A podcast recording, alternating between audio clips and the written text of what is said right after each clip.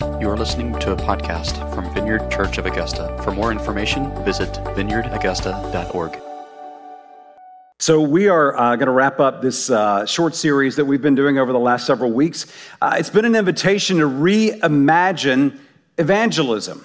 Uh, to reimagine it. Because I think a lot of times, as we talked about the very first week, there's a lot of very negative, maybe fear filled association with the idea of evangelism and, and sharing our faith. But I want us to think about how we view evangelism, but also how we do uh, evangelism this idea of sharing the good news and the good life that Jesus came to bring the abundant life, uh, the life to the full, whether it is just in our interactions at work, whether it's in our interactions as we're out shopping or at school, uh, in our neighborhood, wherever life takes us Wherever we go, we can know this that God is at work all around us. He's already at work. You know, this summer we did a, a series on, on, on, on work and bringing God's kingdom uh, into our workplace. And it all comes from the fact that the God who created us, uh, He is a God who works and He is at work all around us.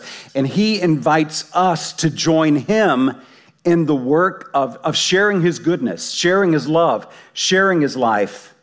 And for some of us, in some opportunities, that might mean just stopping what we had planned to do, to listen to someone that maybe we weren't anticipating having a conversation with.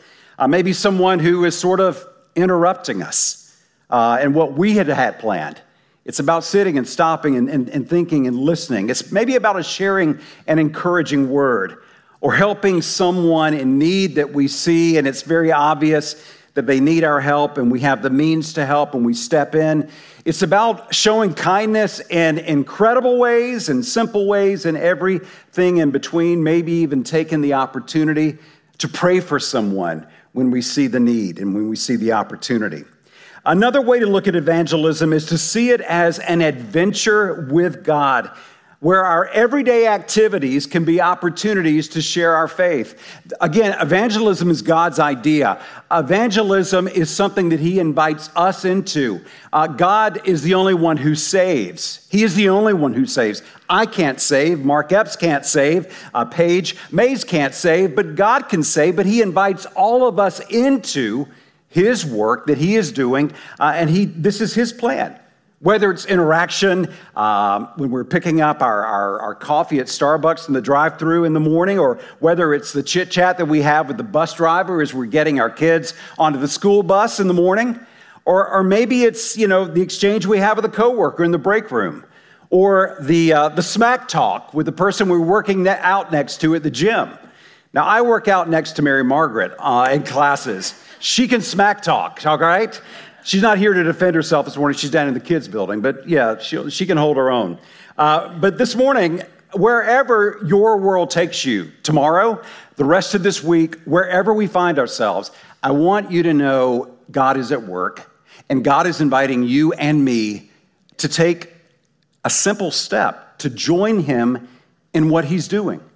It's, it's simple stuff. Sometimes we get so overwhelmed with, okay, I've got, I've got to share my faith. I've got to share these, these, uh, these doctrinal points, and I've got to, to do all these things. And Roger uh, reminded us last week that it's about just telling our God story, being a witness, and sharing that testimony of the ways God has shown up in our lives, the way He has made His love and His life real to us. It's just, it's just about taking that adventure with God and, and, and, and, and taking those, uh, those simple steps of, of partnering with Him and His good work every day because God's at work every day. He's showing up, He's doing stuff. And so we're talking about not preaching at people. We're talking about building relationships. If you think of evangelism and it is not a relational thing for you, you've got the wrong idea. And I want you to think of everything that we seek to do as individuals or as a church Think of it relationally because that's what it's all about. It is all about relationship. And so, as we take this step, we need to understand that it's about taking baby steps, small steps that position us every day in our lives to, to, to daily partner with God and the good work that God's already at work doing. Uh, it, it's, it's big stuff, it's little stuff, it's, it's intentional. Uh, it's about developing authentic, meaningful relationships um, that, that are not, we don't have relationships for the, for the uh, ulterior motive of sharing Christ with someone. But there is an ultimate motive that we should have in everything in our lives, that we would be, as we sang this morning, lifting Christ high in our lives so that all people would be drawn to him. And, and there will be those occasions in those relationships where we just as a part of saying, hey, I want you to know more about who I am and the things that has, have formed me the things that have affected me, that, that I have opportunity to share my God stories, how God has shown up. So it's about taking steps every day that position us to, to live in a way that partners with what God is doing in our lives so that we can share uh, our life and His life with those around us. I'm going to look at a parable this morning that's very familiar, probably to all of you. And, and if you will, try to see it maybe through a new lens, if that's possible. Uh, I tried to do that this week, and, and there's some things I want to share with you, but it's the, par- the, the, the, parable of the, of the Good Samaritan. Uh, Luke chapter 10. If you've got your Bibles, you can turn there, or we'll have the, the passages on the screen. Uh, let me read this for you. On one occasion, an expert in the law stood up to test Jesus, and he said, Teacher, what must I do to inherit eternal life? And Jesus replied, What is written in the law, and how do you read it? Jesus answered, uh, the man answered, Love the Lord your God with all your heart, with all your soul, with all your strength, with all your mind, and love your neighbor as yourself. And Jesus replied, You have answered correctly. Do this, and you will live. But he wanted to justify himself, so he asked Jesus, And who is my neighbor? And in reply, Jesus said, a man was going down from Jerusalem to Jericho when he was attacked by robbers. They stripped him of his clothes, they beat him, and went away, leaving him half dead.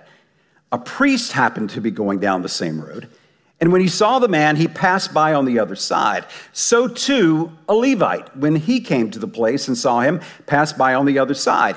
But a Samaritan, as he traveled, came where the man was, and when he saw him, he took pity on him. He went to him, he bandaged his wounds, pouring on oil and wine. And then he put the man on his own donkey, brought him to an inn, and took care of him. And the next day he took out two denarii and gave them to the innkeeper. He said, Look after him, and when I return, I will reimburse you for any extra expense you have. Jesus then asked, Which of these three do you think was a neighbor to the man who fell into the hands of robbers? And the expert in the law replied, The one who had mercy on him. And Jesus told him, Go and do likewise. In, in the Great Commandment, we are called to love God and to love our neighbor as ourselves. And here Jesus has this religious guy, this expert in the law, uh, wanting him to clarify just who is my neighbor, as if, okay, I don't want to love any more people than I have to. Uh, and sometimes I have those days, don't you? I mean, it's just like, okay, God, can you clarify this for me? But that's what he's doing here. And Jesus tells this story about four different guys who got robbed. One who got robbed, he got beat up, he got left for dead. And then there were three others who encountered this guy that was left for dead in the ditch. So, something that all four of these guys have in common, they were all on a spiritual journey, just like every one of us is on a spiritual journey. Just like every person that you see today in your neighborhood, where you shop, where you work, where you work out, where you play, every one of us is on a spiritual journey. We are all living our lives looking for meaning, looking for purpose, looking for a level of fulfillment. We may not be able to articulate our search as such but we're all on a search for these things, and it's a spiritual journey. There are all kinds of interactions that God presents uh, to us each and every day. In this instance, it's, uh, it's a man, likely a Jewish man, who was a, a crime victim. We have two religious, uh, Jewish religious leaders on their way to their religious services. And then there is the Samaritan man. And if you remember, Samaritans and Jews hated each other. There was deep, deep animosity, deep division. Uh, the Jews looked at Samaritans like they would look at uh, a, a, like a stray dog. They hated Samaritans, and, and the feeling was mutual. And so it fueled their resentment. And this was a resentment that had gone on for, for generations and generations, uh, a long, long uh, enmity based on racism and, and all kinds of, of hate that came from that. Um, on the journey that all of us are on, including these four guys, all of us face difficulties and troubles. None of us are immune from this. And it's important as we live our lives, as we think of, okay, God, um, you've called me to do the work of an evangelist. You've called me to share the good news of Christ. But God, I'm going through a really tough time right now. I'm going through some stuff that should give me a pass right now. And, and, and I got to say that, you know, from the standpoint of the man in the ditch, that was obvious. He was having a rough day. The Samaritan, he's got his own set of difficulties with being someone who is looked down upon, uh, someone who's despised because of his ethnicity. You know, and I'm sure the two Jewish guys have their own issues that they're struggling with as well. Uh, we don't know what they are, but they probably spent lots of time maybe masking them and, and, and hiding them. Sometimes on our journey, particularly when our journey is difficult, when we're going through health issues, when we're going through maybe a family crisis or a financial crisis, it is easy for us to put ourselves sort of out of commission when it comes to doing the ministry of Christ, particularly sharing the good news of Christ. But I got to tell you this uh, difficulties can often create a new set of people for you to share Christ with and for me to share Christ with. And so when you go through those times, just remember God's still at work and he has still he's still calling us to, to join him in his good work. God has blessed me and my family we, we, are, we are very blessed by God and very thankful for that, but that doesn't mean that we haven't gone through difficult seasons in our lives. Uh, whether it's been through uh, with infertility, uh, with a, a, major issue with my eye about eight years ago, uh, or even more recently, uh, about with cancer in our family. You know, we've been through some, some very, very difficult times. And I got to tell you, those times were difficult and rough and painful but God was at work in them. And there were conversations that I got to have and Mary Margaret got to have, interactions that we were able to, to have to just say, you know what, yeah, this is hard. It's not about sugarcoating it, okay? I'm not telling you, oh, we're fine, nothing's wrong. That is not honoring to God, okay? That's not honoring to God to act like the pain isn't real. But what we can say that when we do go through those difficult times, God has been very present, that very present help in our time of need. And these are some of the ways that He's shown up. I remember um, when I was uh, having to go through uh, a corneal transplant, I was going to Emory uh, every week. I had been doing this for like two months, and I was about to lose my eye. And they told me at Emory, man, we've got to do surgery on you and uh, we got to replace your cornea, or you're going to lose your eye. But it just so happened that um, right around that time, my surgeon that I was working with at Emory was about to go on maternity leave, and she couldn't do the surgery. But uh, at the same time, there had not been an eye surgeon and this with this specialty at the medical college. But just a few weeks before this, a eye surgeon, a, a corneal specialist, had just moved to Augusta from Wake Forest. And this was one of her specialties. And, and so I remember the very first meeting I had with this surgeon here in Augusta, because we're talking, we're going to meet with her. My surgeon in, at Emory is calling the surgeon at MCG. They're talking about my case. Uh, the surgeon from Emory says, she, You are in good hands. You need to have the surgery in Augusta. It just makes more sense. And uh, she's in good, you're in good hands with her. And I remember going that Friday afternoon and talking to this surgeon I had never met before. And she's like, I don't want you to feel like I'm rushing you. And I just said, No, you got to understand. From, from day one, I've put this whole situation in God's hands and He has directed this. And the fact that you are here when you are here shows me that, that He is at work. And I believe in a God who heals, and I believe in a God who heals in any way that He wants to, whether it is through just a miraculous touch, whether it is through medicine, whether it is through surgery. And I just want you to know that I am not concerned that you are a gift from God to me in this moment. And that, that initial conversation opened up so many other faith related conversations that I am still able to have with the surgeon that I continue to see. And so there, there's so many situations where that are tough, that are difficult, that are even dire. But God is still, He wants to use us. And there are people who need to hear how God is showing up in our lives in difficult times. So I, I just encourage you in that. Difficult situations and seasons are not reasons to withdraw from the Great Commission, but rather they are opportunities to actually lean into it and maybe give a little more emphasis and a little extra attention to what God might be doing and how He might want to use you in that moment. Whenever I read about the Good Samaritan, especially as a pastor, I, I need to remind myself to never confuse church or religious activities with the authentic ministry of Jesus. Now, I love, uh, I love the church. I love my involvement in the church, even before I was a pastor. I love your involvement in the church, so please don't hear me wrong. But I got to say this when our involvement in religious activities, religious duties, church stuff gets in the way of us being available uh, to be interrupted by the Holy Spirit with opportunities to see God's kingdom come, we got a problem.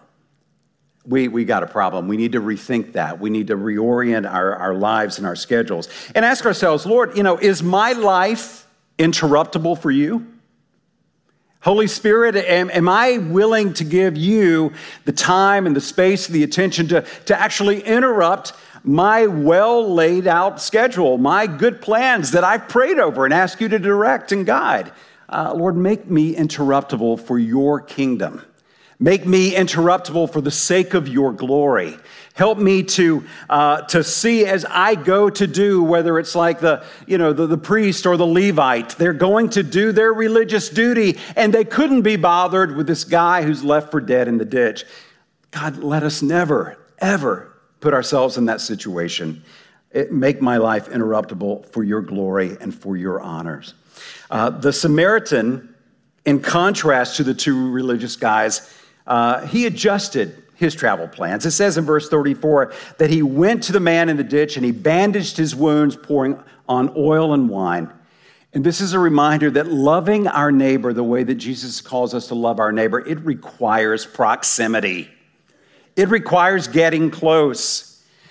Jesus, one of the names of God is Emmanuel, God with us.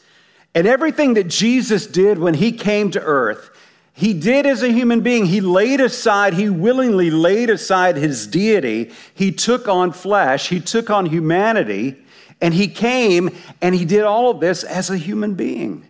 Empowered by the same Holy Spirit who wants to empower us and will empower us. But he, he did that. But he came to make known who is God. Everything that Jesus did, he came to show who the Father is. And so uh, Jesus is now not here on earth. Remember, he, he left after his resurrection. Uh, and he told his disciples, uh, You will receive power to be my witnesses. You're going to receive power to be my witnesses, and, and you will be just that, my witnesses. Uh, we are uh, witnesses to go into local neighborhoods, witnesses to go into our community, greater region, uh, witnesses to go to maybe all kinds of diverse people groups witnesses to go internationally. And we do that with our, our outreaches to, to Haiti and our outreaches to India and other parts of the world, but it requires proximity.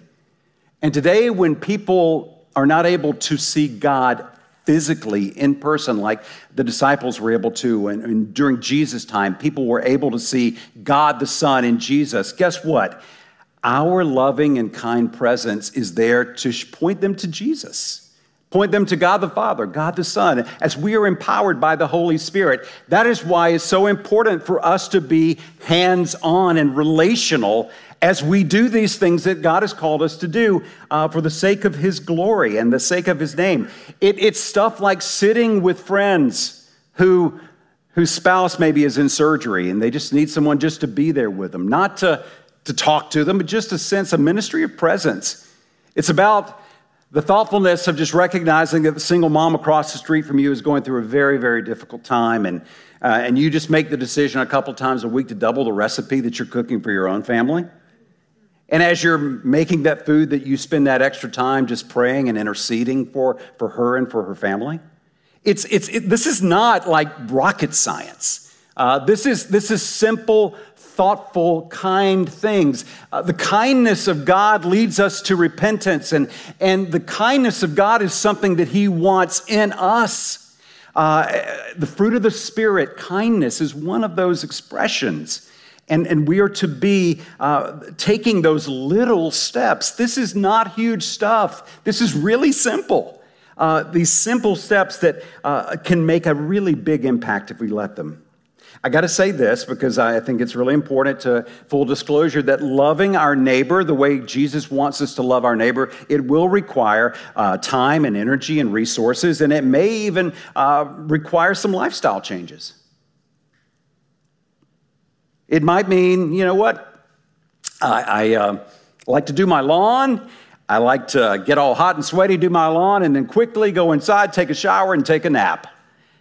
But right as you're finishing up blowing off your, your sidewalk in your driveway, your neighbor comes over and he begins small talk, which turns into something more substantial, something more meaningful.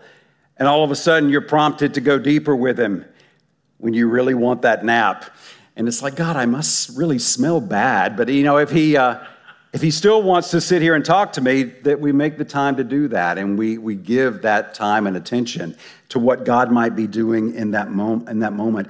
Uh, maybe it is about choosing when you or have had a rough day at the office that it's so easy for us to drive home, uh, open our garage door, drive into our garage and close the door so we have no possible contact with anybody outside of our immediate family.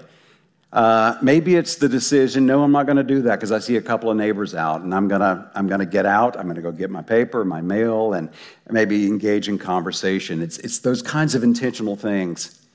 You know, this is really crazy, but I got this picture of what if we, you know, it might, it might make your homeowners association people really upset, but what if you moved all of your patio and deck furniture to your front yard? I mean, it's, it's just about what am I doing to make my life uh, more interruptible and more inviting. Um, we lived in, we moved into our neighborhood over 15 years ago. We live in a cul-de-sac with about eight houses, and um, I think I've told you guys this before. Everybody in our cul-de-sac, as I would introduce myself to them, they already knew I was a pastor. It was like, is there some like registry or something that comes up, a warning that pops up? And they all knew I was a pastor, very quick to tell me where they went to church, and uh, so that I wouldn't invite them to mine. And uh, so it was, it was interesting, but uh, you know, through the years, have developed some wonderful relationships with some folks. And I remember the first spring that we were there, uh, I remember renting an aerator. And it was over a holiday weekend. I think it was like Memorial Day weekend because uh, they delivered it to my house on Thursday afternoon, told me to keep it through the next Tuesday because they didn't have anyone to come pick it up, and it was a holiday weekend. So, I, all right, great. So I used it that Friday, my day off, my day to do lawn work. And then uh, it was just there. So I thought, you know what? It's crazy that this thing would just sit here all weekend. So I went around to the cul-de-sac and said, hey, can any of you use this? You're, you're welcome to use it free of charge. Uh, I've already paid for it. They're not picking it up until Tuesday morning. If you can use it, you're welcome to it. And I actually had a couple of guys take me up on that. And one in particular, it provided that, that interaction provided uh, just a, a, good chance for us to, to deepen the relationship because um, you know I, he insisted on paying me. I wouldn't let him. And so the next weekend, he brought over some pulled pork that he had done on his green egg, which was delicious and is still my favorite pork, uh, pulled pork anywhere, uh, over and above any restaurant in Augusta. Uh, and so we connected over that and just over a lot of different things. He's probably the person I talk to the most in our cul de sac. And through the years, it's just been cool to see how there have been opportunities for those deeper conversations. There have been opportunities even for prayers. He's been going through some things, and, and also for us to share some of the challenges in our lives. And they've served us really well. When, when you know, uh, when I was going through my eye junk and Mary Margaret had breast cancer, uh, just served us really well. And, and, and it's just, it's, it's important to recognize there, it all started for me letting somebody borrow an aerator that I'd already used and wasn't going to use anyway. It's little stuff. It's, this is not rocket science. Um, several summers ago, we did a wonderful message series uh, based on a great book. The message series is probably okay. But anyway, uh, it's called The Art of Neighboring. If you remember that several years ago, uh, it's written by a vineyard pastor uh, out of Denver, uh, Jay Pathak, who is now our uh, national director uh, um, elect. He's going to be installed as the Vineyard USA's new national director. But this is a, a wonderful book that I would highly recommend on some just real practical things on, on literally loving your neighbors into the kingdom of God uh, not in a, in a mode of, of, of, of preaching and, and, and apologetics, but just simply living your life invitationally, uh, living your life in a way that is allowed to be interrupted. I, I, shared something on my personal Facebook page this week. It was a wonderful article by Putty Putman, who we uh, were welcome to had uh, got to host this past spring for a wonderful weekend. Putty's a, a great teacher, great thinker, and he had an article on postmodernism and evangelism. And in that article, he talked about the fact that, you know, uh, we live, you know, in, in this, the era that we live in, don't lose heart. It is not as if Christianity has never faced this kind of season before. And we see, um, he likened this season of living counterculturally, he likened it to some Old Testament uh, situations where the children of Israel were living in exile, particularly pointing to Joseph uh, as he found himself in slavery in, in Egypt, and then before uh, Pharaoh and in his, his court, and, and Daniel uh, when he was living in Babylon in exile. And he said, for both Joseph and for both Daniel, the emphasis was not on teaching or expressing a truth to the various audiences they had, whether it was Pharaoh or whether it was the king of Babylon. But it was more about modeling a lifestyle, modeling the way. Modeling the way. Jesus is the truth. He is the truth. And there are those opportunities when we get to express that. But the thing that got the attention of Pharaoh and the thing that got the attention of the king of Babylon was the way that, that Daniel lived his life, the way that Joseph lived his life. And I would say that if, as we as the body of Christ, if we would give more attention to living in alignment with the Word of God and, and the life that God has for us, that it will get the attention, it does get the attention of the world around us as we choose to do that, not in some sort of self righteous way, but in a way that says, you know what, I've chosen to give the lordship and the leadership of my life to God. And as a result of that, I, I, I choose to live these ways. So let me, let me just wrap up with this. I, I shared with you on the very first week, I encouraged you to, to write down the names of three folks that you know in your life, in your circle of, of influence or, or relationships or where you do your life, that you know don't yet know Jesus. To just simply write them down. You got a card this morning. And, and I want to encourage you to do that. Um, and, and it's important I want you to write them down and I want you to pray for them. And I want us to commit to that because this is something I know. It is God's will that none would perish, that none would not have relationship with Him. He has created every single one of us to have a personal relationship with Him through Jesus Christ. I know that, no doubt about that.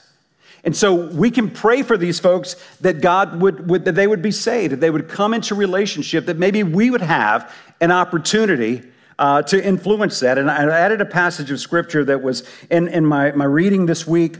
Uh, that Jesus' words that reminds us about evangelism and this thing of, of, of, of us being involved with evangelism. Jesus says, uh, You did not choose me, but I chose you and appointed you so that you might go and bear fruit, fruit that will last, and so that whatever you ask in my name, the Father will give you. This is my command love each other. So let's pray for them. Let's write their names down. Let's, let's first of all get to know them. Uh, maybe our neighbors. Do you know your neighbors? Do you know your neighbors' names? Uh, begin with that. Maybe your neighbors will be some of the folks on your list. If you don't know your neighbors, uh, know your neighbor's name, get to know their name, learn some of their story. Begin to pray for them as you walk your dog and you see them out in the neighborhood or as you're mowing your grass and they drive by. Begin to pray for them. Begin to, to just uh, look also for opportunities to connect with them and serve with them. Whether it's sharing a tool, whether it's coming over at 11:30 and putting out a LP gas fire that somehow the lady her gra- her grill blew up. Why she was grilling at 11:30, I don't know, but anyway. Fun neighbors, fun neighborhood, right? Yeah. Maybe it's about inviting them over for dinner. Uh, we've all been clo- cloistered and held up and holed up and in our homes and isolated. And, uh, and maybe even people are a little bit anxious about that. And I, I get that. But maybe it's looking for those opportunities to just say, God, what, what do you have for us? What do you want to do? Um, and, and just these are simple, simple steps. That's the thing I, I, want us to see because I think the biggest thing the enemy would like to hold over us in so many areas of our lives uh, is fear.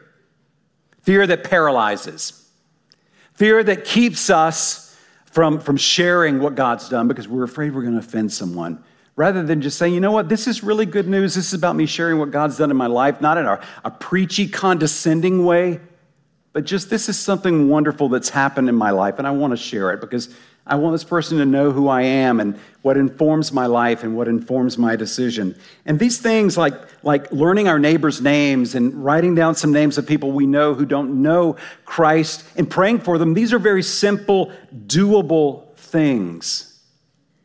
Simple and doable. So I, I, I, just I encourage you in that, and I challenge you in that. God, God says this is the work that God has given us to do. This is the adventure that He calls us in on. This is the opportunity that we have to give the very best gift that anyone could ever receive eternal life in Jesus Christ. And I wonder, do we really believe that? We need to believe that and know that.